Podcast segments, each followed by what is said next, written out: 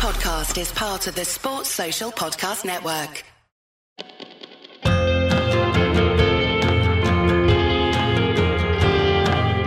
Hello, everyone. I'm Ben Johnson, and this is the Perpetual Chess Podcast. On Perpetual Chess, I have weekly conversations with the chess world's best players, promoters, and educators about their lives, careers, current projects, and best practices. Perpetual Chess is brought to you through the generosity of its Patreon and PayPal supporters. For more information, go to perpetualchesspod.com.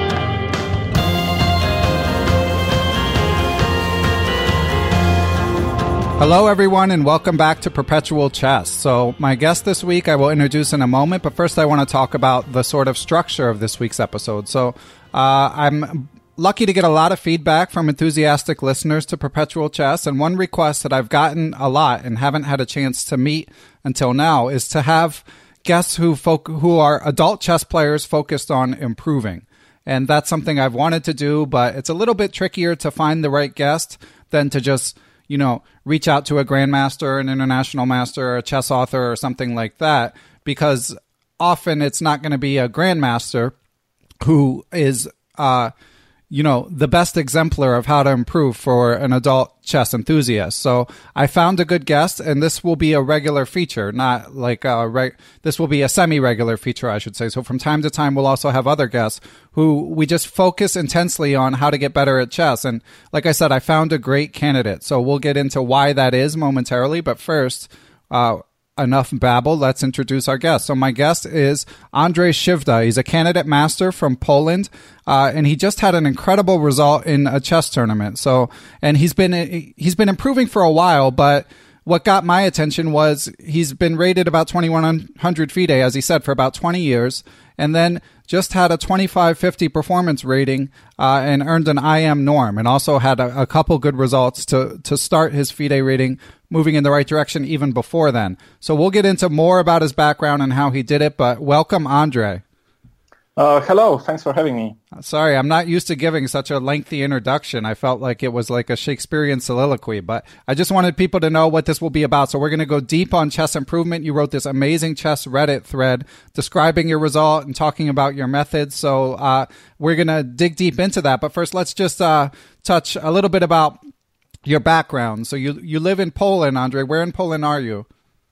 Um, I live in the southwest Poland, which is between Wrocław and Katowice. It's called the Opole region. I live in a small village, uh, like one hour by car from Wrocław.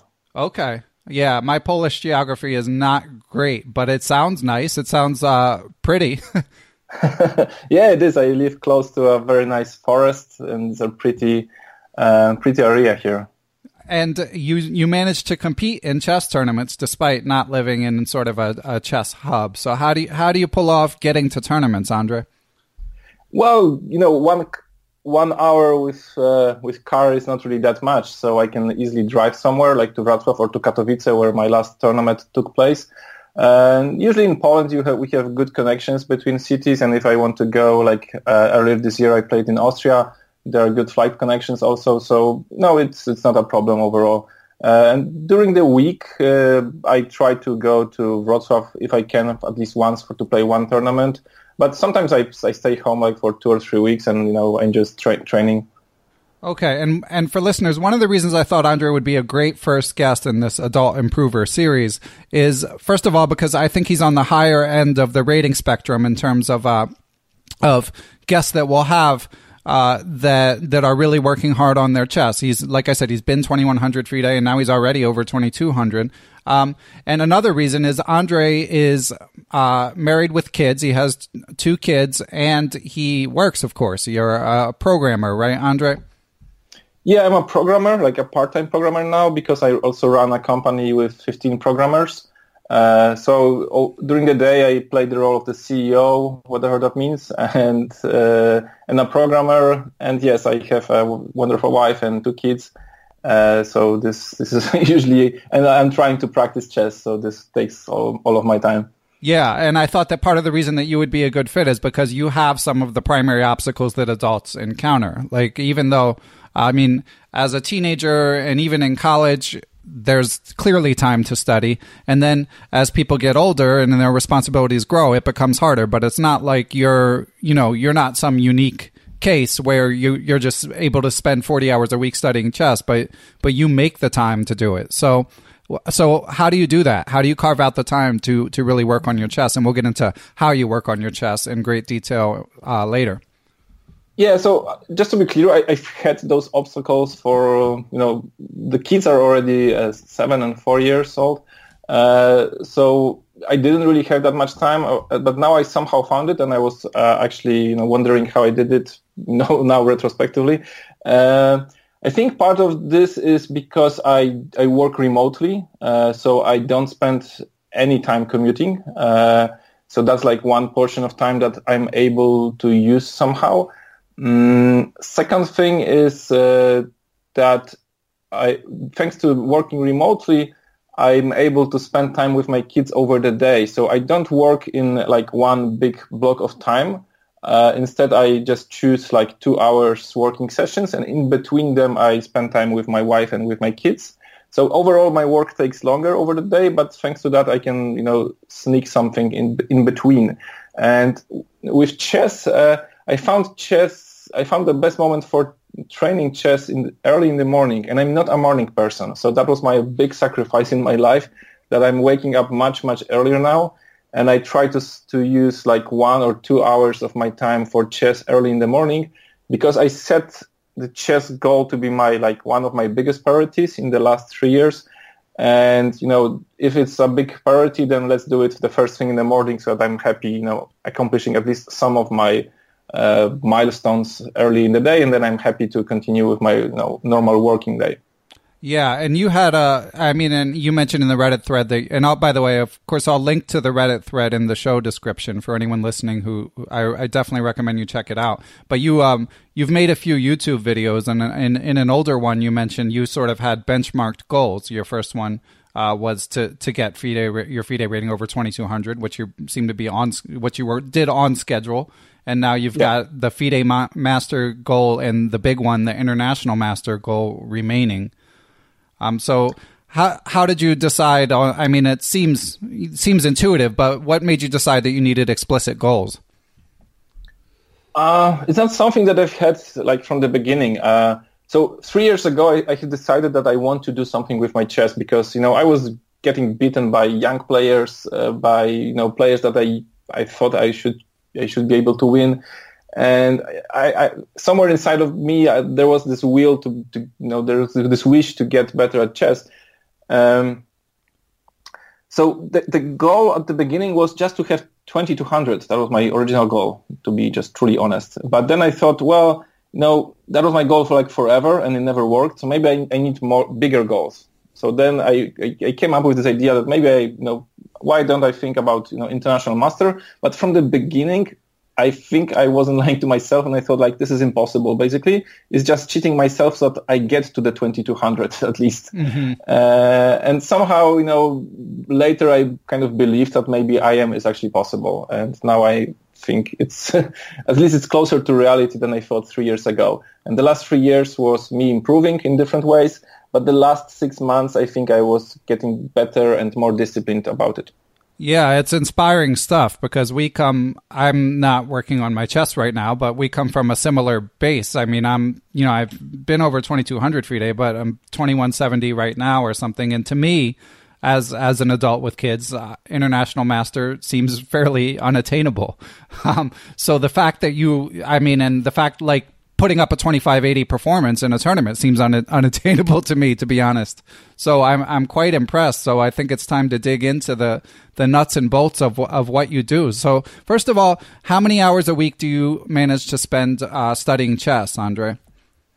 Mm, i think at the minimum it's like 10 hours uh, maximum might be i don't know 15 uh, it depends. If I'm getting closer to a very important tournament, like I'm trying to play at least one big tournament every two months, uh, then it might be more, um, maybe closer to 20 hours. I'm not sure. I, am not really tracking this. It's just, you know, early in the morning I spend like one hour to two hours. And then whenever I have uh, some time available, I try to solve some strategy or look at some interesting games.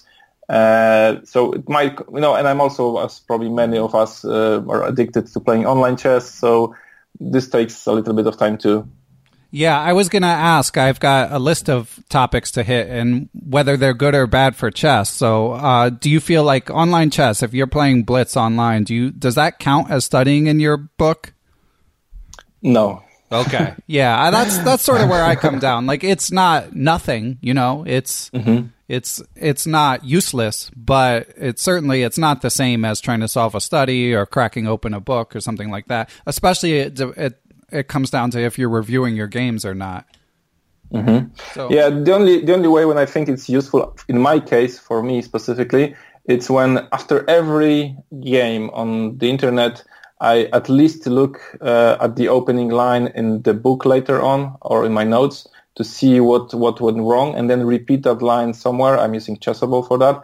Uh, so if that's the case, then yes, this is useful. But if not, I'm just playing, you know, a series of blitzes of blitz games, then usually it's not a good study.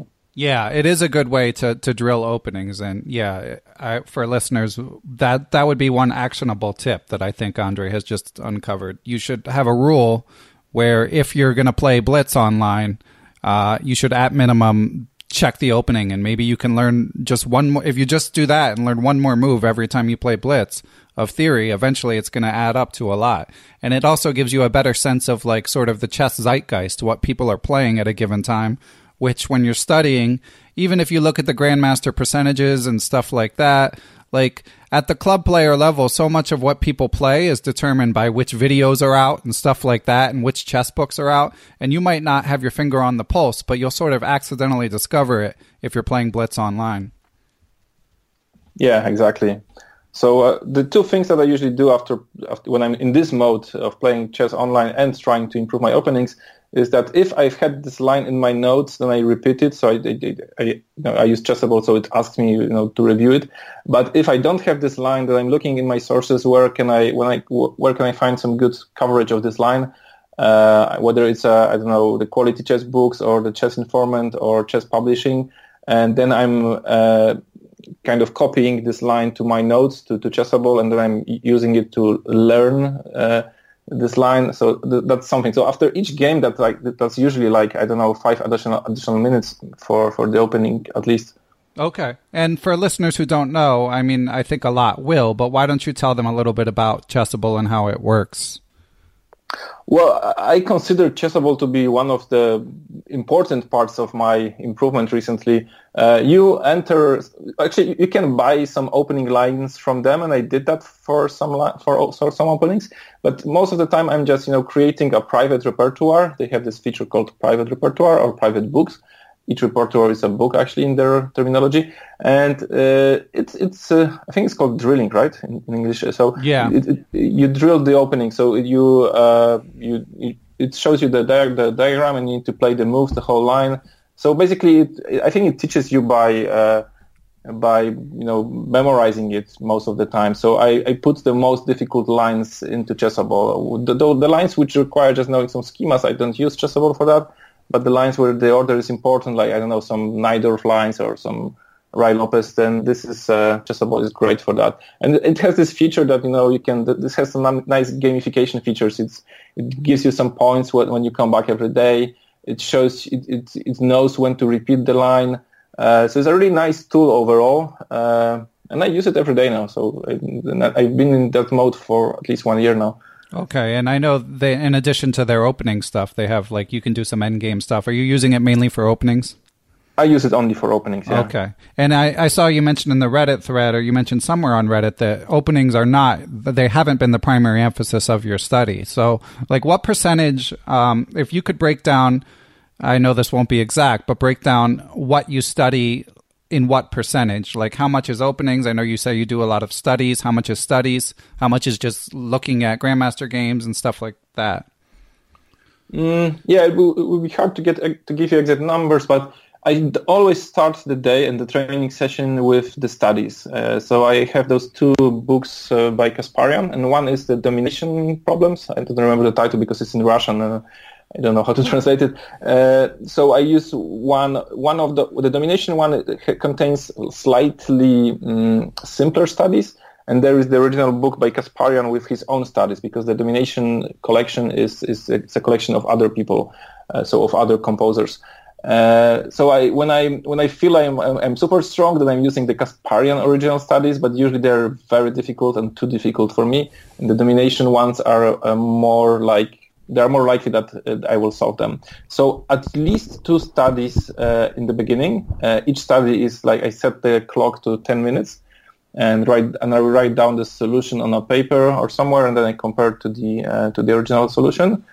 Uh, then, if I feel like I can do more, I have more time, then I'm doing you know I don't know two or three additional studies. But if not, then I'm usually trying to uh, get through one game or at least part of the game my main book right now, and it has been for for quite a while, is the Gary Kasparov on Gary Kasparov series. Okay. Uh, so Kasparov is probably the bigger, the biggest, you know, influence, influence in, in chess at least for for me. So uh, I'm studying his books, uh, his games, and also um, I'm using the Zurich uh, book as well. To you know, the Kasparov games are fantastic for uh, for calculation. So I'm focusing mostly on calculation overall. Uh, so I'm trying not to like all the sidelines. Uh, uh, I'm not moving my pieces on the board when I look at the signals, but I try to imagine them in my. You know, I'm trying to visualize them in my head. Mm, only the main game is actually on my board. Uh, with Zurich is different because the Zurich book by Bronstein is. Uh, you know, there is like more narration, more like strategic ideas. So I use that book mostly for understanding plans, structures, and so on. And you know, it's kind of a classic. So I think it's good to know. Okay. So uh, on the studies, what happens if after ten minutes you're you if you feel like there's no way I have this? Do you do you still look it up at that point, or do you keep going? No, I give up uh, because I think the main point is not only in actually solving. Well, I, I aim for solving exactly as it should be solved with all the you know side variations but uh, if if I don't do it, I, I, think the value is also in like focusing for 10 minutes on one position. I think that this is this is like this is increasing my skills anyway, even if I don't solve it exactly. So if I don't find the solution, well, I'm not super happy about that, but I'm also not like complaining too much, and I just look at the solution in in the book and uh, okay, I missed this idea. Okay, I will try to you know look at this idea maybe in in the future. Okay. And are you doing tactics trainers in addition to working on your calculation, or is all of your calculation work done by looking at studies? Yeah, so studies are part of my regular training in the morning. Uh, while over the day, when I have some time, I, I um, either go to the chess tempo and uh, and I solve the tactics there, uh, and I use in I use it in the un, not logged in mode because then it shows me simpler tactics and that's the idea sometimes where I have I know only five minutes just to just train on the simpler tactics because when you're logged in, whether it's chess.com or Lichess or or chess tempo, they always show you those difficult tactics, and I have the difficult part done in the morning. So uh, usually over the day, I, I prefer to have uh, just to train my tactic skill in the in the simpler simpler solutions. Oh, so I yeah. I was just going to say that's interesting. I wouldn't I wouldn't have thought of that, um, but that makes sense because when I the the one bit of studying I sometimes do is tactics trainers on my phone, but even then, often like my kids are around and stuff, so I'm not really replicating game conditions by any means, you know. Whereas you're you're sort of conceding that point as well, but at least you're doing something that's um, you know, if it's more of a sort of fast twitch thing where you're just trying to uh, access the pattern, that's like it's probably less uh, harmful to the skill acquisition that you might have distractions.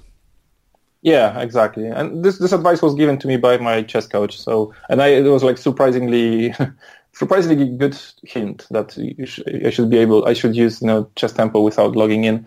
Uh, when I when I tr- try to use some more complicated tactics, I use chess.com on my phone, and there I'm logged in and I'm using you know, whatever is my current rating. So I have this. Uh, I think right, right now I'm, I'm, somewhere between 24 and 2500 in chess tactics at, at chess.com. So I have this level of tactics to, to you know, trying to, to be solved. And have you seen your tactics rating rise over time since you stepped up your training regimen and started solving studies? Uh, yes, I, I, got to the 25, I don't know, 2550 as my best peak recently. And I've been using chess.com for many years and I never was anything close to that. So I think it, it, it, it like it shows there. Uh, but uh, but tactics is important to me. Uh, but uh, you know, I'm doing it only on the phone or on the desktop, uh, and I don't think this is replicating the real playing conditions. So I don't like treat it really seriously. Uh, I treat the part when I'm actually using the real physical board uh, in front of me. That's like part of the serious training. Uh, because all other things are just not the same as you know being at the tournament. And for many years, I've been you know practicing only through some kind of screens. And I think in my case, it was important that I started using a, a real board. And then I'm when I when I go to a tournament, I'm like not surprised with whatever happens because we are now in the 3D mode. Yeah, I think that's good advice for sure. Um, so getting back to the percentages, uh, and I also want to. There's so much to talk about. I also want to talk about your you're having a coach, but so your primary delib like as they would call it deliberate practice uh, aspect of studying is studies, and you also mentioned the Zurich book when you're trying to work on your positional play. So what percentage like of your sitting alone in a room with a chess set out, what percentage of your time is spent doing studies versus doing uh, game reviews? probably 50% on studies. I okay. Think. And the other half on game reviews? Yeah. Okay. So nothing on opening books. No, the, the openings and the tactics are like over the day. Okay. If I if I find time over the day, yeah. Okay. Um okay. And talking about your coach, so you mentioned in the thread that uh, that made a big difference for you. Do you do you want to say who your coach is or would you rather not say? Um, yeah, sure. Uh, it's a Grandmaster Bartosz Soćko from Poland. Okay. Uh, he's a really great, great coach, and you know, it's. it's could really, you, could you spell his last name? Uh, Soćko. It's uh, S O C K O. Okay. And do you do uh, your lessons on Sky- on Skype or in person? It's only on Skype. Okay. Uh, and we've been having those sessions at different, you know, speed or different. Um, different times, but it's it's now almost three years that we're working together. Okay, and before uh, GM so- Soko, did I say his name right? uh, Grandmaster Soćko. Soćko. Okay. Before Soćko. before working with Grandmaster Soćko, did you have other coaches? Not really. When I was a junior, when I was like 16 or 17, I remember, um, which was a long time, it was like 20 years ago. Uh, uh, I, I, was playing in you know all the junior competitions, and I've had like two training sessions with uh, international master Oleg Kalinin from Ukraine. Um, but back then it was like there was no Skype or such thing. So you, if I wanted to work with a trainer and I lived in a small village, then you know it was a really big logistic you know challenge overall and financial challenge as well. So I've had like those two training sessions, which both of them were like two days, and they, they did bring me a lot of value, but it was only that. Apart from that, I've never had a, uh, any coach. Uh, yeah. Okay, and so what has been the primary benefit of working with your coach? Mm, I think I, I I'm not sure if that was luck or I was deliberately looking for the style, but I think the second thing. So I, I think I was looking for this this player like Grandmaster Soćko because he his style is something that I wanted to have, and I, I and I knew that I need to change a lot in my playing style because it wasn't like the first thing, the first important problem I was trying to solve was not getting better at chess, but to get more fun from chess. And my style from I don't know five years ago was something that I just stopped enjoying, and I you know I didn't have fun from playing this kind of positions I was getting. Uh, and I was trying to find an you know an active act, active player, someone who you know tries to improve to, to, get you know good position for pieces, not really closed structures, more open ones. Uh, so with uh, with Bartosz Soćko, I, I got all the help that I wanted, uh, even more than that. So this this helped me, you know, changing my style. That was the most important thing. That's interesting. So how did you know that he was the right style? Um, he's like the one of the most uh, professional players in Poland, uh, and he's been like in the top five of Polish players for many many years. So he and his wife Monika Soćko, they're like a, a marriage of two grandmasters. So they are very known, and I followed his his and her games too uh, for many years. So I, I, knew his style, I knew his achievements. He he won some you know pretty big tournaments. In, for example, I think in Moscow one day. So uh, and he was also a coach for the national Polish uh, chess team of men. Uh, so I you know I kind of knew that. So when I when I learned that it's possible that we can work together, it was like my my dream to work with Bartosz. That's great. Yeah, and as a brief aside, uh, how popular is chess in Poland? I know we have like Grandmaster Duda making a lot of noise recently, um, and some other super strong GMs. Is it is it a popular uh, activity there? I think it's it always was popular in, a, in many ways because you know Poland was part of this whole I don't know how to call it now Soviet area or something uh, where chess was always important. So, uh, but nowadays over the last I don't know ten years or five years, uh, there is a huge and visible chess boom in Poland. Like there were I don't know whatever activities happening which led to this moment, but we now have so many kids playing. There are so many tournaments and I think the whole wave is, is in the end, the whole wave is bringing us stronger and stronger players, players at 2000 level, 2200 level, and so on. Uh, so overall, just, chess is very, pop- very popular, and uh, there are many players uh, who are international masters or, or trying to achieve international master titles. There are many grandmasters. Uh, as you said, um, Jan Krzysztof Duda is one of the you know the young the, the younger Polish players, and already he, he just won the Polish championship for the first time. There is obviously Radek Wojtaszek, there is uh, Piorun, Gajewski, uh, Bartel. So there, there are many people that you can, you know, look at them and get inspired uh, because they are. And recently, they, they also had some uh, um, team achievements. So the the Polish women uh, had uh, silver medals. The men had uh, bronze medal at some. I don't know whether it's Olympiad or World Champion uh, one of those important, you know, uh, competitions. So there's definitely people that you can learn from, and I think it's you know it's a, it's building a big wave overall. That's great. And do you, in the tournaments that you've managed to play, have you left Poland for any of them, or are you mostly sticking to staying in Poland for the the tournament games you play? Um, I've played uh, in Ukraine, uh, in Lviv, exactly. Lviv, is, I think Lviv might be the most like. Um, the best I know the, the average rating of people in this city might be the biggest in the in the whole world. I think they have they have so many grandmasters in in Lviv. So and there is a, a very active um, chess organizer and chess arbiter. His name is Alexander Prokhorov, and he's organizing round robins and uh, many other chess tournaments. And he's very also very popular in Poland, where he's coming to to you know be a chess arbiter.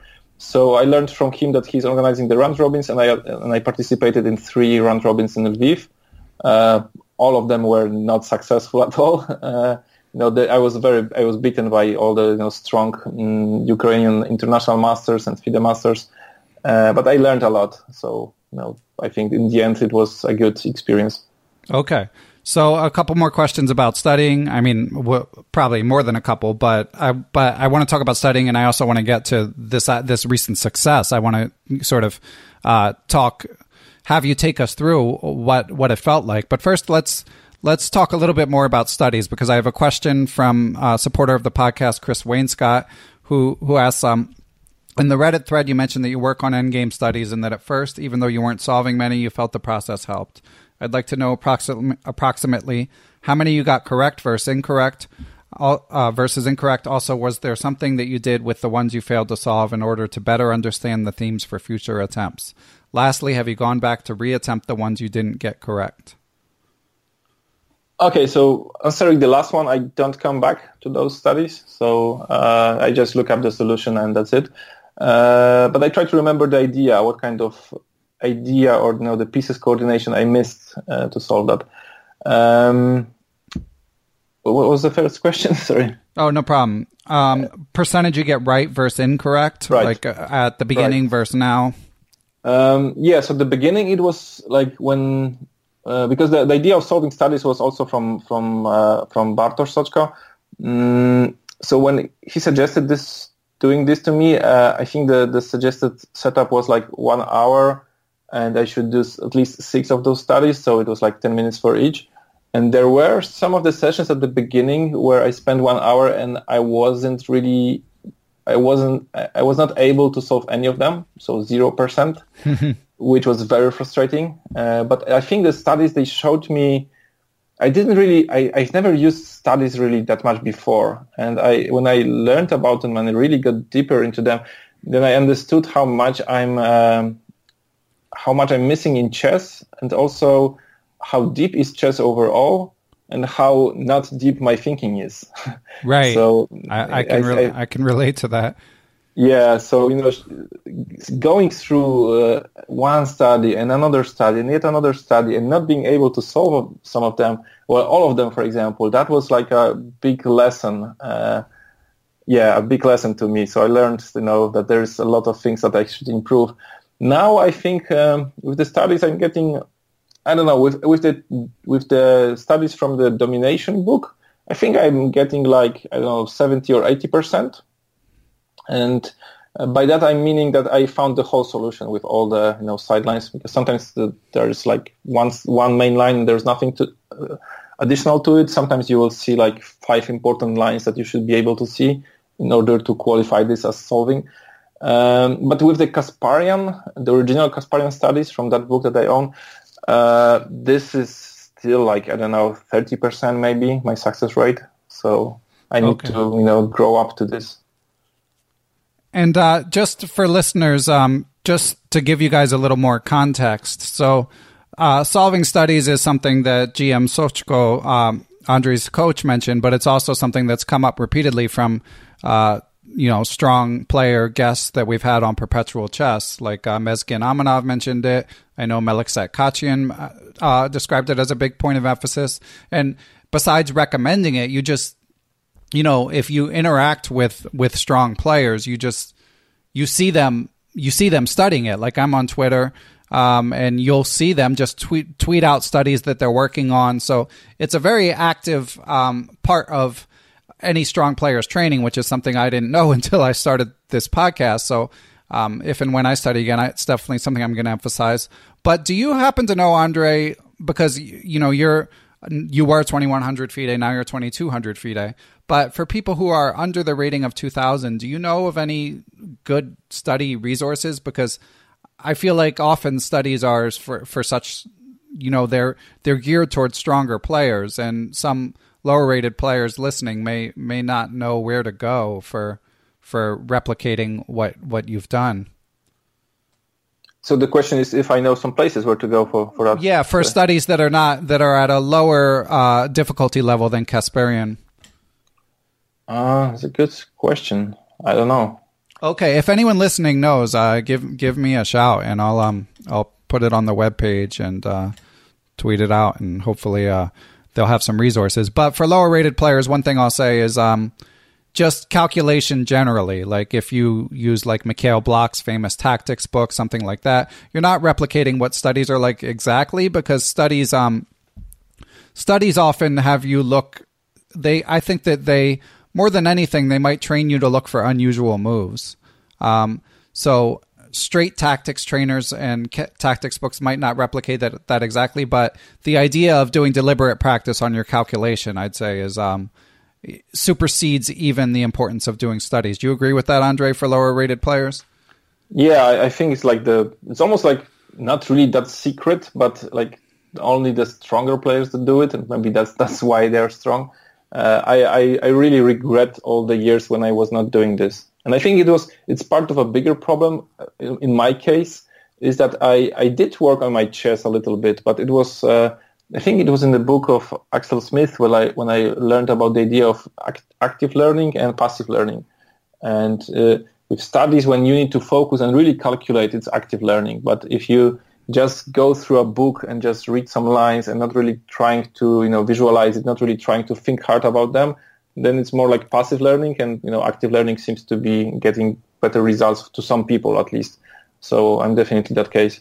Yeah i i definitely agree with that. And i would i would go so far as to say for for all people i mean it has to be it just it has to be better to to be actively trying to assimilate the patterns yourself rather than just having someone show it to you and hoping you remember so let's do a bit of a sort of lightning round Andre. i'm gonna I'm gonna name a. We've we've touched on some of these already, but I'm gonna name a few quote unquote study methods, chess improvement methods, and I want you to rate them on a scale of 1 to 10 of how useful they are for your chess. So, 1 being totally wasting your time and, you know, 10 being super useful. So, let's go with watching elite tournaments online. Uh, in my case, I treat it as a lazy learning, so 2 or 3. Yeah, I agree. And again, with all of these, there's going to be some nuance that a number can't describe. Uh, Kostya Kavutskiy uh, has a Patreon page that I recommend, and he wrote, I think I may have mentioned this once before, but he wrote a post about how incredible he was finding Grandmaster Le announcing. Um, and he was saying that if you really pay attention and really ask yourself questions while you're watching a broadcast, um, as he did when Le recently covered an event, then you can actually get a lot out of it. Um, so he like accesses them on YouTube and uses it as a study method. So it's sort of whatever you put into it is what you're going to get out of it. But I, but generally, I agree with Andre. The way I watch elite tournaments is not going to help my chess. It's just basically for entertainment. So, um, I would put a low number on that. Um, how about studying end games? Oh, that's a. I would consider the end game studies part of it. So ten. Okay, so you're not you're not working on a specific phase of your game though. Like you don't isolate middle games and end games. You just know that when you're solving studies, you're going to access both of them. Yeah, because I think it's, it's they, they teach you the calculation, the visualization, but also the piece co- pieces coordination. I think it's useful in all phases of the game. Okay, and we touched on this one, but online blitz. Uh, yeah, so it's like one if nothing else than playing. Uh, but if I if I use this mode with you know checking the openings and also or maybe going through the game and actually analyzing the game and seeing where I made mistakes, then it can go I don't know to five or six. Yeah, sounds sounds reasonable to me. Okay, uh, studying openings like from an opening book, let's say. Um, this is this is a tricky one because when I I was rebuilding my repertoire, and that was important part of my training to get to the point where I don't really have big holes and I understand the positions. So, so that was like a five or six when I was in that mode. Now I think it's uh, at this level where I'm playing and still a very low level. So that I don't think you know I, I do spend time on the openings, but it's more like close to this similar addiction as with playing online chess than a real need so uh, I would say in that mode, when I was building, rebuilding my repertoire, it was like a five or six because it was important back then. But now it's like uh, I don't know, three or four. Yeah, and you know, regular listeners to the podcast have have know that I, am I'm, I'm in the same corner as you. Uh, I I think that amongst um, lower rated players, openings are definitely overemphasized. Um, you're much better off just trying to you know make better moves and to the extent you study openings it's more important to try to just understand a few ideas uh, rather than just memorize moves um, yeah, okay. I, I like the, the, you know just the just to finish that. I like the books where they cover openings plus the middle game because yeah. then you learn much more. So in that case, that's a big, much bigger value. But usually, if you just see the you know, the lines, then it's not of that much value for people at my level. Okay, uh, studying games collection books. Oh, I like it, uh, but I like it when I finally found like the style I want to see or I want to get inspired. I love the series on Garry Kasparov on Garry Kasparov uh, because this is like the history of his achievements and getting through, you know, his his career from the beginning, what kind of opening choices he made, what kind of weaknesses he had, he's had. Uh, this is amazing to me. So I, I like the, the, the collections. For, so if I'm studying those games with not only just you know reviewing them, but trying to see what would be the next move, trying to guess them, trying to visualize all the side variations, sidelines. Um, then this is uh, nine probably. Okay, and this is with a chess set out, of course. Yes, yes. Okay, and how about exercise? By exercise, you mean like sport? Like physical, workouts? yeah, working on your physical fitness, doing uh, cardio. How important do you think that is for competing in chess? so that's a big one. Uh, uh, if you ask me one, I don't know, two years ago or three years ago, I would say probably uh, two or three. Now I would, uh, now if I have a choice to do endgame studies over the day or to go out to, to you know have a bike ride or something like that, so some kind of you know physical exercise, then it's I, I consider this, this a chess training as well. So uh, if we add this to my chess training, then you, you will I will see even more hours a week. Uh, so that's like a eight or nine, something like that. Yeah, I agree. And uh, for for listeners who who may be skeptical, just think about the the elite chess players that that you may have heard on Perpetual Chess or seen in other interviews. People like Hikaru Nakamura playing running half marathons, and you know Magnus Carlsen legendarily playing soccer and basketball basically on every single rest day of a tournament. And if you look at sort of the uh, the if you just look at the the form uh, physical form of the top players now and compare them to you know generations ago, it's it's it's pretty clear that you know you're you're not just helping your heart and helping your lifespan, but you're helping your chest when you exercise, and it's not something to be dismissed because uh, so many games are decided by blunders, and having that um, extra stamina just makes a huge difference um, in competing. Yeah, it's super important. And I do also this hack that I going. Uh, I consider this part of my chess training, and I I'm not really that person who is you know um, very in a good physical shape and who was doing sports for many years. I, I'm not that person. But recently I, I got I got it improved, and the hack for myself was to uh, to to to convince myself that this is part of my chess training. yeah, and, and, this is making a miracle for me because I'm now I'm motivated to do a bike ride or some workout every day. And I'm also put. I'm taking you know, the mm, the the headphones with me, and I'm listening to your podcast every every time I go for a bike ride. So I'm you know training physically then, and I also like immersing myself with the, all the fantastic chess stories from your guests. And this is like a good you know time spent on you know improving myself and also learning a lot. Thank you for saying that, Andre. The check's in the mail. um, so let's get to uh, time management is that an issue for you when you play um, how's um, it was a big issue. Uh, do you want me to rate it as well somehow? uh, no, I feel like unless unless I've if you can think of something I, I missed from that list, I felt like I, I think I got all of the okay. major ways that people study. So let's okay. move on and just talk about it uh, generally.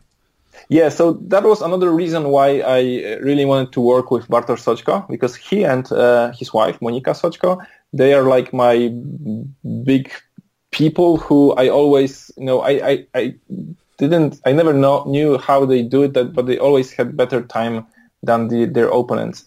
And I think I, I learned a lot from Bartosz uh, on time management. It's still, I, I think it's there's still much to be improved there's still a lot for, for improving for myself, but it's it's much better now. Uh, so without, I'm not I'm not wasting my time during the game that often, and I'm I, I am more confident now. But but that's probably because I'm you know feel I can calculate better now, and you know I'm trying to always have uh, when when it's possible uh, to have better time than my opponent. Uh, so this you know, some some of some of us chess players probably are motivated by some you know, psychological situations, and for me, it's important when I have a, a, better time than my opponent, for example. So this is for me, it's a you know a big a big skill to to you know to learn. And did GM Soćko give you any specific advice that you found helpful to help improve your time management? Um, I think it was like part of his overall strategy of teaching. I would say, uh, like uh, he it's even you know building the opening repertoire was also part of how to play so that I can play quickly. You know, some openings are just so weird with the pieces coordination that you spend a lot of time because one mistake can put your pieces into I don't know into corner and you will never get them out. While some openings are just more classical and you know some differences between certain moves are not such a huge you know, there's not such a huge difference. Uh, so I think this was like part of it. And also, like sometimes you, Bartosz tells me that you know, just you know, if a move look, looks healthy, you have improved a, a piece or whatever. Uh, that's that's a good move. Just you know, play it. Uh, certain positions they require some more thinking, but usually, usually some usually uh, the, the, nice technique also he, he taught me is you know to play on autopilot uh, some, sometimes. You know, it's just you know whatever you would play in the blitz game, just just play it. Um, so yeah, I, I, think that was like I learned that there were many technique that I learned from Bartosz that you know were actually focusing on time management directly or indirectly. And do you find it challenging? Like I know I've talked before about how I can. I'll sometimes if I'm playing in a tournament, I'll have a voice in my head telling me to move, and I know what move I instinctively want to make, but I just can't pull the trigger. I just can't make the move. I just want to sit there and think more. Do you have you encountered that issue? Yeah, but I think I'm now more uh, optimistic about my intuition. I, I think uh, so. It, it's now when I see a good move and it seems to be active, and I know all the checkbox or all the all the checks from my list should be like covered here. Okay, so am I making a threat or do I receive any threats that are that should address? Uh, then you know, I, sometimes the intuition is okay, but overall, the you know calculation is super important. So I'm trying not to be lazy about calculation. So if it's a very critical position and you know lots of pieces are hanging, then I will wait. I will calculate. But if I see that you know the, the position is still not yet in the critical moment, then I just you know that, am I making it forward? Am I you know putting my pieces actively? Then it's okay. Let's just make this move. Yeah, it's it's such an important um, theme that has come up that the ability to identify critical moments in a game and try to try to save your time for those moments rather than just sort of burn through it in random positions where the where the evaluation isn't likely to change that much based on uh, yeah where I, I, yeah sorry uh, I think I'm I'm really still really bad at evaluating positions but I learned not to be bothered that much about it so sometimes I think I'm better when I'm not sometimes I think I'm worse when I'm not uh, I, you know, the, so the, but the choice is usually the, the, important choice is like, okay, I need to just play one next move. The evaluation is important, but it's not the key factor. I need to, the next move is the key factor, right? So if I, for example, as for time management, if I, if I have a choice of two moves and one leads me to a position which I kind of know or I have studied some books, some games recently about this topic, uh, or instead I can play a move which probably gives me a much better position, but this will be a very risky situation, uh, and I'm not able to calculate it precisely, then I will choose the familiar structure. But if I'm able to, and I'm confident in my calculation skills, and I and I feel that that, that I know I understand the, all the tactics around, then I will go for for the more complicated one. Okay, that's good advice. So, Andre, let's uh, let's get to your most recent tournament. So, I know you had some success. Uh, just so listeners know, you had some success before then too. Like I know you made a YouTube video after a tournament where you had like a 2350 FIDE performance. So your work was starting to pay off already. And like I said, your FIDE rating was, was definitely moving strongly in the right direction. But then you had this breakout result. I mean, to, to get an IM norm as someone rated 2200 FIDE is very impressive. So what, what came together for you at this tournament? you know, it's still fresh for me. Uh, and it's you know, a recent event and I, I really don't know. I, am trying to think. I'm trying to. I was first. I was focusing on celebrating the, the, this fact, and sometimes I'm not even believing what happened. Uh, it's like so like unusual. You know, I was I was rated as the last player in this tournament. I was 2163. Uh, all the other people were almost everyone was above 2300 you know, and making this performance, uh, I don't know what happened. I, I think I there, I think it's if something happened, then it was in more about the psychological side than the actual skills because you know just before that tournament, I don't know, one month before I was playing in Lviv in Ukraine and I got hardly beaten by the Ukrainian players. I drew six games and lost three games, and I and I lost some rating points overall. Uh, so you know, over one month you can't really improve that much. So uh, so there was more like I, I, remember one conversation I've had with with my coach, and I said like because usually when I start a tournament badly, uh, my coach says, and I'm you know Bartosz is very mm, helpful over Skype during the tournaments as well. Uh, so he's always trying to encourage me and so on. And, and I remember his advice when, when when things are getting bad, he tells me, you know, Andre, just play on autopilot, play quickly, play confidently. You know, things will be okay. And usually, usually this works for me. So, so on that tournament, because that was exact, you know, not that long after that uh, uh, tournament in, in, Ukraine, I thought, why don't I start on autopilot? Like I, whatever that means, uh, just you know, switch into that mode immediately in my head.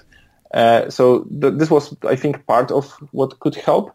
But also the important psychological factor here was that in that tournament, I was so lower rated than all the other people all my opponents that I just I was in that mode that I don't have to prove anything here. Like they have to prove something, right? They have to beat me. So like whatever happens, I'm okay uh, in that tournament. And just to, I'm trying not to think about the rating points that much, but I knew that uh, I think two and a half points out of nine would give me, you know, already some rating uh, increase. So that's a low barrier. Uh, so I was like, okay, whatever happens, I think things will be fine. And I was playing in that mode for the whole tournament, and that gave me a good result. That's um, yeah, it's just incredible. So basically, trust your instincts, try to play quickly. And did you feel like your games? I mean, I don't know how much time you've had yet to to go over them, but when you look at them, do you feel like you you played noticeably better, or was it more just uh, not messing up sort of thing? I, I think it's like not not messing up too much. Uh, I don't think that my game, my, my, games, the quality of my games was really that much bigger than the, the other tournaments. I think I have, I didn't, I didn't make really like I made only one blunder in the whole uh, in the whole uh, tournament in the, all of the nine games, and it was the only moment. So only for one move I was in a lost position, and in all other games I was never in a lost position. I was sometimes worse, but not in a lost position. So that was something interesting to me that if I don't make mistakes through, you know, just, you know, focusing on making good moves and they're not blunders, then, you know, I can have a result like that without any game loss. So I've made this blunder, but my opponents, my opponent luckily didn't notice it as well. So oh, I, nice. I, I, made a move and at the moment of pressing the clock, I, I noticed the tactics that I missed and that was the only moment. And so I, I, tried to, you know, the poker face and trying to not to show what I have just noticed. I was slowly uh, writing the move down, and I think that was the only moment in the game when he replied immediately something else. so nice. That was the only moment where he was very quick with the reply, and then he missed it. And the, the game ended as a draw. That was, I think, the sixth round. And uh, who was the highest rated player you beat in this tournament? Um, that's a good question. Who was the first?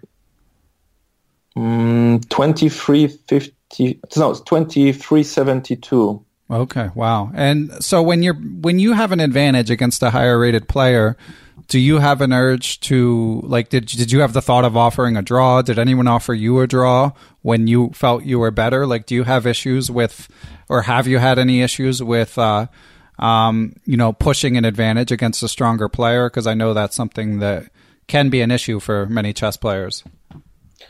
Uh, yeah, so in the first round, I played against uh, Artur Frolov. Uh, that's an international master from Ukraine. He was also part of the Olympic team of, of Ukraine um, some years ago, and it was the first round, so I wasn't sure like how things will be going. And I was worse at the beginning, but then I was better. Then I had a, I was pawn up in the ending, um, but somehow I lost track. Somehow I, you know, already I've had some time troubles in the ending, and I was a pawn up, but that was very difficult to, um, uh, you know, to trying to like. It was difficult to improve the pieces. It was there were some weaknesses. So overall, I think objectively my, my position was better, and probably I should be trying to play for a win. So I uh, that that's that's part of what I think I should improve.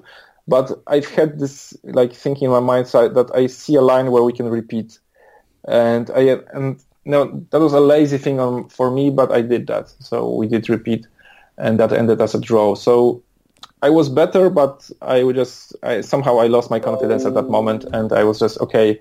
It's an international master. Uh, I shouldn't think like that. It's it's a wrong thinking, but uh, but I did that, and it ended as a draw. But it was in the first round, and I arrived at, at, I arrived to this first round mm, after um, six hours car drive, almost immediately to the game. So I was like happy anyway. Yeah, yeah. So you're not immune to those pressures either. I'm certainly not either. But uh, it's at least something to have have in your consciousness to be aware of and look to improve. And you know, certainly as you have results like you did, um, that's some. You know, it it starts to come more naturally. I would think. Yeah, and as for the drawing tendencies, I do have this problem that sometimes when I'm even better, but I'm playing against a stronger player, I, I have this like tendency to, you know, offer a draw or you know find a line where we can force the draw, and I think that's a that's a weakness on my side. I, I need to improve on that. Uh, in this tournament, it happened to me in the first games where I like didn't know that it, things will go well. So in the third round, I was playing against Pavel Teclaf, and he's like one of the young prodigies in Poland he's he he's I think he has I don't know silver or bronze medal in world championship uh, under 14 or under 16 I'm not sure. Uh, and I was playing with him and I, this this was actually a very equal position but I know my thinking and I have to be honest with myself that I was thinking about how to make it a draw.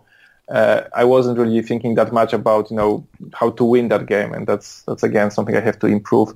Uh, but once things once I started winning in this tournament, I was like, okay, I will now win everything.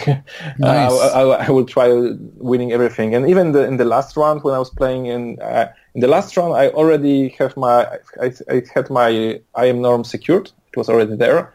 Uh, so and also around before the end, uh, I knew I was the tournament winner. So I was like playing for really nothing mm, important but I was focused on winning, and I win, and I won that game as well, last game.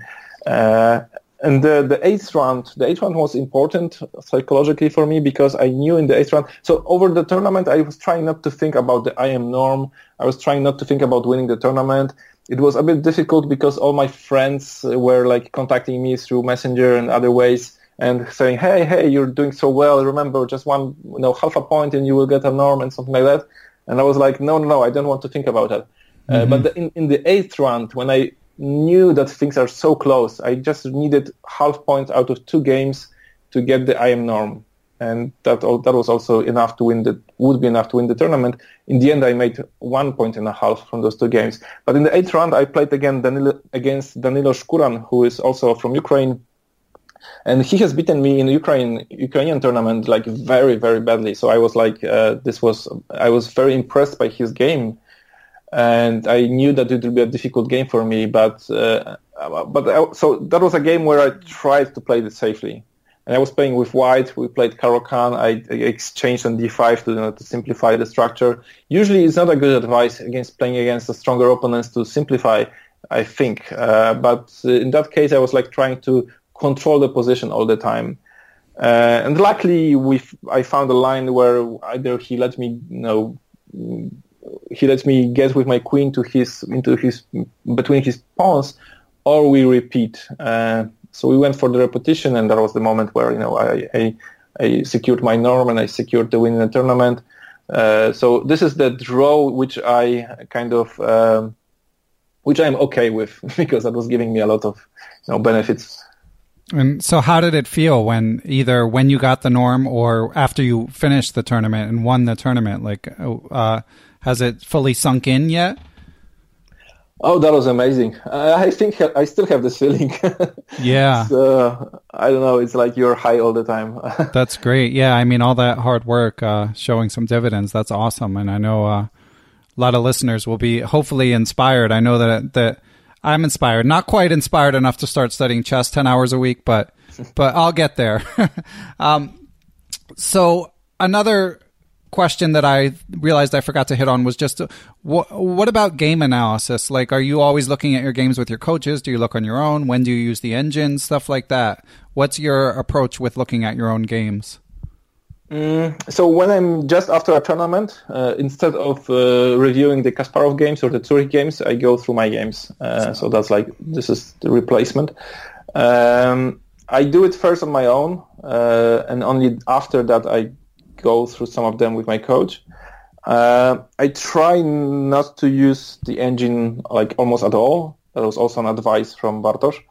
Um, and this works for me well. The only problem is that usually after the game, people uh, like write to me on Messenger, oh, you know, in the 62 second move, you should have played this and this because I was winning quicker. So usually I, even without wanting, uh, I, I know about the you know, critical moments where I did it wrong or when I open the ChessBomb and the ChessBomb has all those uh, moves highlighted in red, and then I can and I already know okay, so this was the moment where I didn't play the correct moves. So this is I would prefer like not to be tempted to open the ChessBomb, but usually, you know, it's it's it, this is this is happening. Yeah.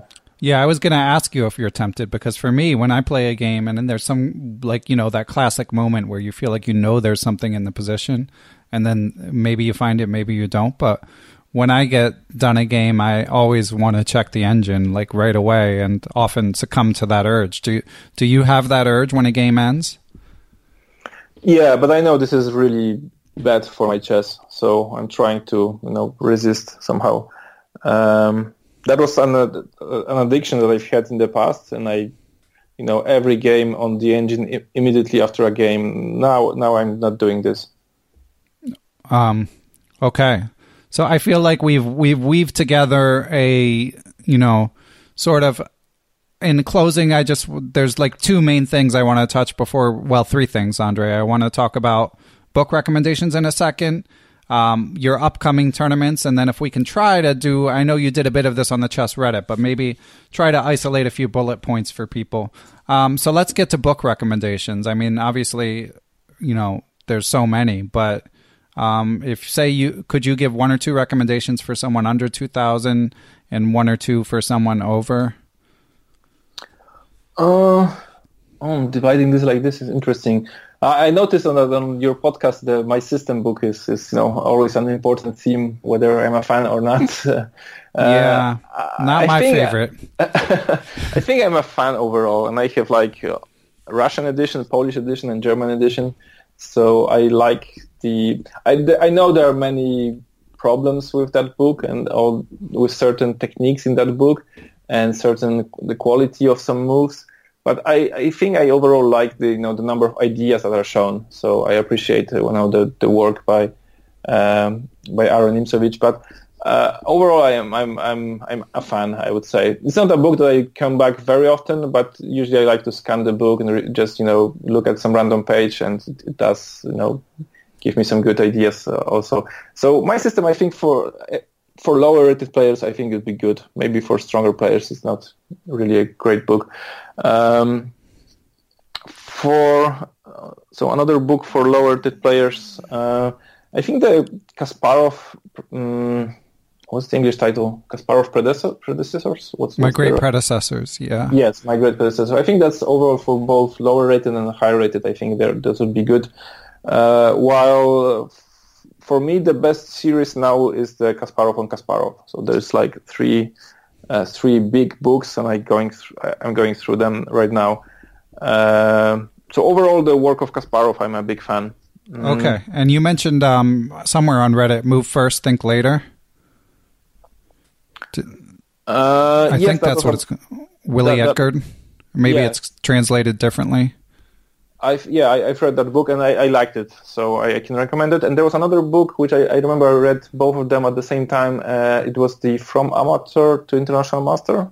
Yeah, yeah, which John Bartholomew also recommended. Um, uh, Hawkins, right?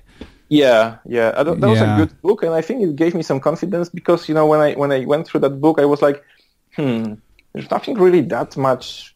No, I don't see really things that I wouldn't really know. Right. So maybe this I am title is really not that impossible for me. And you know, th- this kind of books are helping me in my they he- they're helping my confidence. That's great. Uh, Yeah, and and so yeah, both those books like uh, Move First, Think Later, and the, uh, the those two books I, I read them at the same time, and they were really really uh, helping me. Okay, and when you do read a chess book within the overall framework of your studying, like how does that fit into the picture? Is like a move like I mean a book a book like uh, Hawkins' book would that be something that you wake up early to study in isolation, or is that something you kind of thumb through and you know read when you can grab 15, 20 minutes at a time? Yeah, Later. more like more like that. Yeah, so More the I get- Okay. Yeah, and I try to read like whatever is possible about chess. You know, even even if it's just lazy learning or, la- lazy reading. Uh, and I read all kinds of books. So I also read, for example, one once you had this guest from oh, I don't remember the name now, Gormally. Yeah, Danny Gormally. Yeah. Yeah, and you know there was this you know unusual book I would say, uh, but it was a very good read, very interesting read to you know to read a, a life, uh, you know the struggles of uh, being a grandmaster. Uh, so I've read that one too, and that was really good. And I, am I think now my all my reading list comes from you again. advertisement comes from your podcast. So uh, I just uh, list, I'm I'm still listening to the to the episode with Alisa. Mm-hmm. Uh, Melekhina, yeah, yeah, and she uh, she wrote that reality check books, and I just bought it like yesterday, and I started reading it, you know, in my free time. Uh, so whatever has some connections to chess, I, I, like to like immerse in the world of chess. Yeah, the uh, the recommended book list on the web page is getting unwieldy.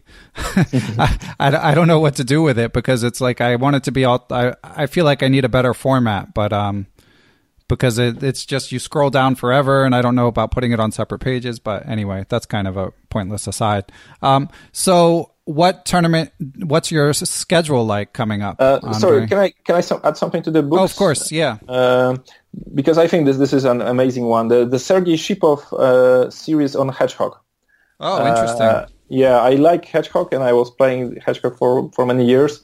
It's a very like complicated structure, and even in that last tournament, I played two hedgehogs, so it gave me one and a half point. And I love the the structure of the Shipov's books because it's it's I think it's unusual. Like he's showing some bad lines first, and he's explaining why this is a bad line, and then slowly, slowly you get to the right line. And this this helps me like memorizing why something was good or bad because I knew like the order and there, there's like a good narration overall. So the Sergei Shipov books are really good. And uh, uh, for opening lines, I, I always you know blindly go for the quality chess books. Oh yeah, they're great books. And that that actually reminded me of another question I meant to follow up with. Um, during a tournament, how much preparation are you doing for a specific opponent? So during a tournament, I will spend I don't know half an hour or one hour uh, and it's funny because this was my first round. It was overall my fourth round robin, and it was my first when I almost had like nothing prepared before the tournament. Uh, for those, even though I knew the opponents, I knew the colors, I just didn't prepare at all, uh, and so it was surprisingly you know, working well. Um, but that, the, the round robin was like two games every day, which, as for I think European standards, is not a common thing usually. I think now it's more common, but it wasn't like that before. So it's very uh, exhausting overall. Uh, not much time left for preparation, but at you know the half an hour or one hour before the game, I will try to to see something. Uh, but overall, in this tournament, somehow all the opponents almost surprised me with their opening choice. So I I would have the same result. I think without without preparing because it really wasn't preparing that much if they changed their lines. Yeah, I I would say similar to opening study generally. I would say if anything, that might be something that lower rated players overemphasize. It's obviously important at the higher levels, but but I think it's more important to be in a good frame of mind and manage your energy levels and stuff like that um, at the lower levels. Uh, so what's next, Andre? Um, yeah, so summer uh, is almost here, and uh, I will play many tournaments. Many friends and you know suggest me that I should play more, so that maybe I can be able to uh, gain another norm.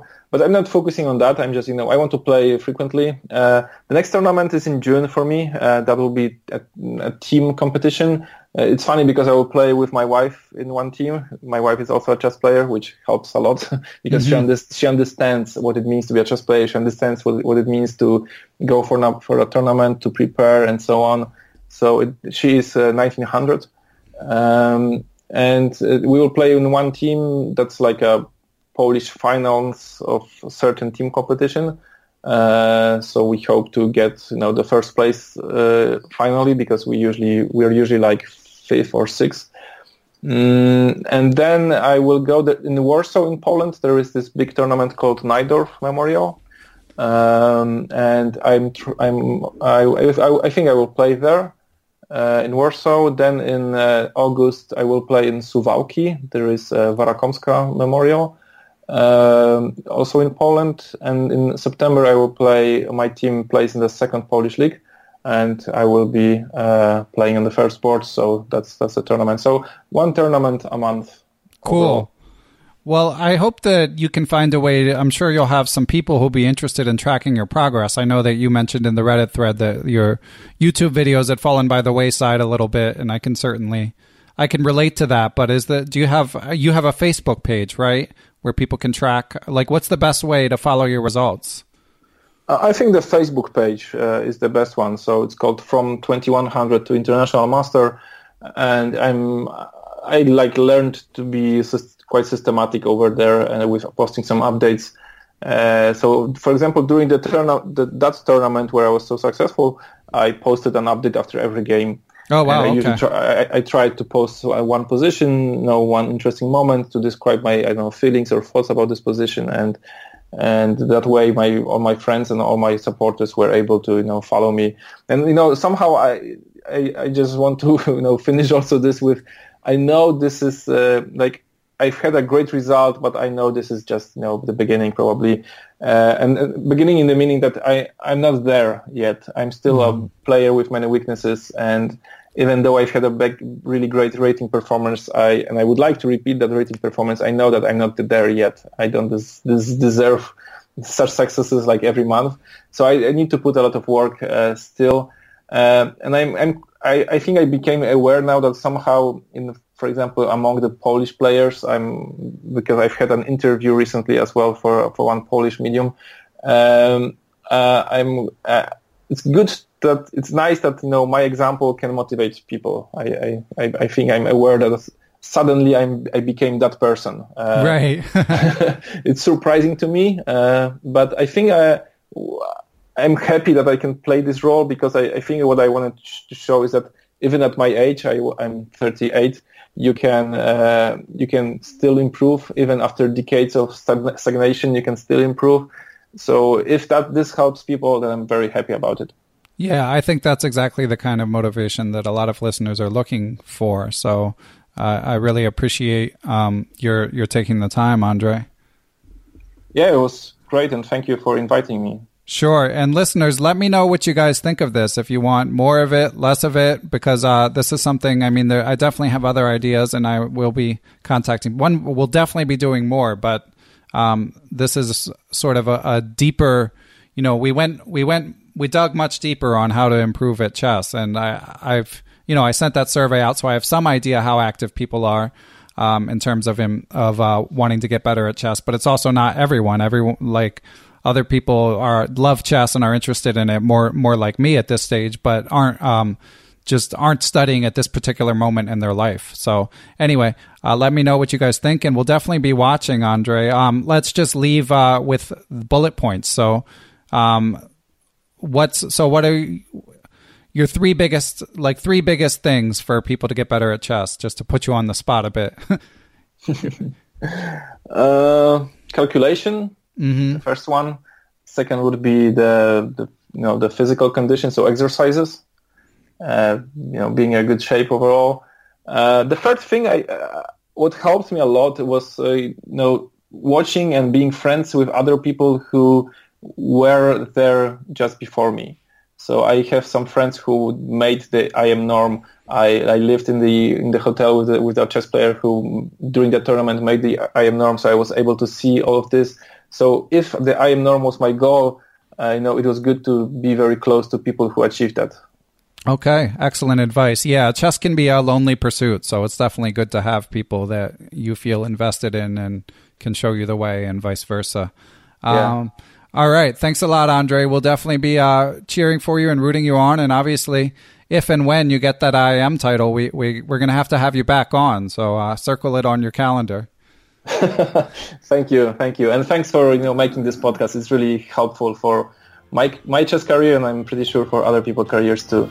Cool, thank you, my pleasure. Okay, thanks. The new Perpetual Chess theme music is courtesy of Geert Vanderveld. Special shout out to him. I also want to thank everyone who supports the podcast. That includes people who tell their friends about it, people who write positive reviews on Apple Podcasts, and most of all, those who have donated to support the show. I spend about five hours a week on each episode, and even though I love doing it, it can be hard to find the time. Without the support of my Patreon and PayPal Perpetual Chess partners, the show would not be possible. They are Adam Ralph, Adam Van Coolge, Adrian Gutierrez, Andres Chris Dewa. I hope I did okay there, Andres, on your name. Alex Pejas, Chris Wainscott, Chad Hilton, Chris Lott, Christopher Wood, Coach Jay's Chess Academy, Chris Flanagan, Daniel Naylor, Daniel Schaefer, Gary Andrews, Greg Shahade, James Banastia, Jason Dunbar, Jennifer Valens, Jeffrey Martello, John Fernandez, Jen Shahade, Jens Green, Jerry Wells, John Thompson, Johnny McMenamin, Kelly Palmer, Krishna Gopala Krishnan, Lorraine Dore, Matthew Passy, Macauley Peterson, Matthew Tedesco, Pascal Charbonneau, Paul Swaney, Peter Lux, Peter Merrifield, Randy Tempo, Ricky Grahalva, Rob Lazorchak, Robert Steiner, Tatev Abrahamyan, Thomas Stanix, Thomas Tachenko, Tim Seymour, Timothy Ha, Todd Bryant, Tony Rotello, Victor Vrankul, Zhao Cheng, and Zhivko Stoyanov. Thanks a lot, everyone. I'll be back next week with another great.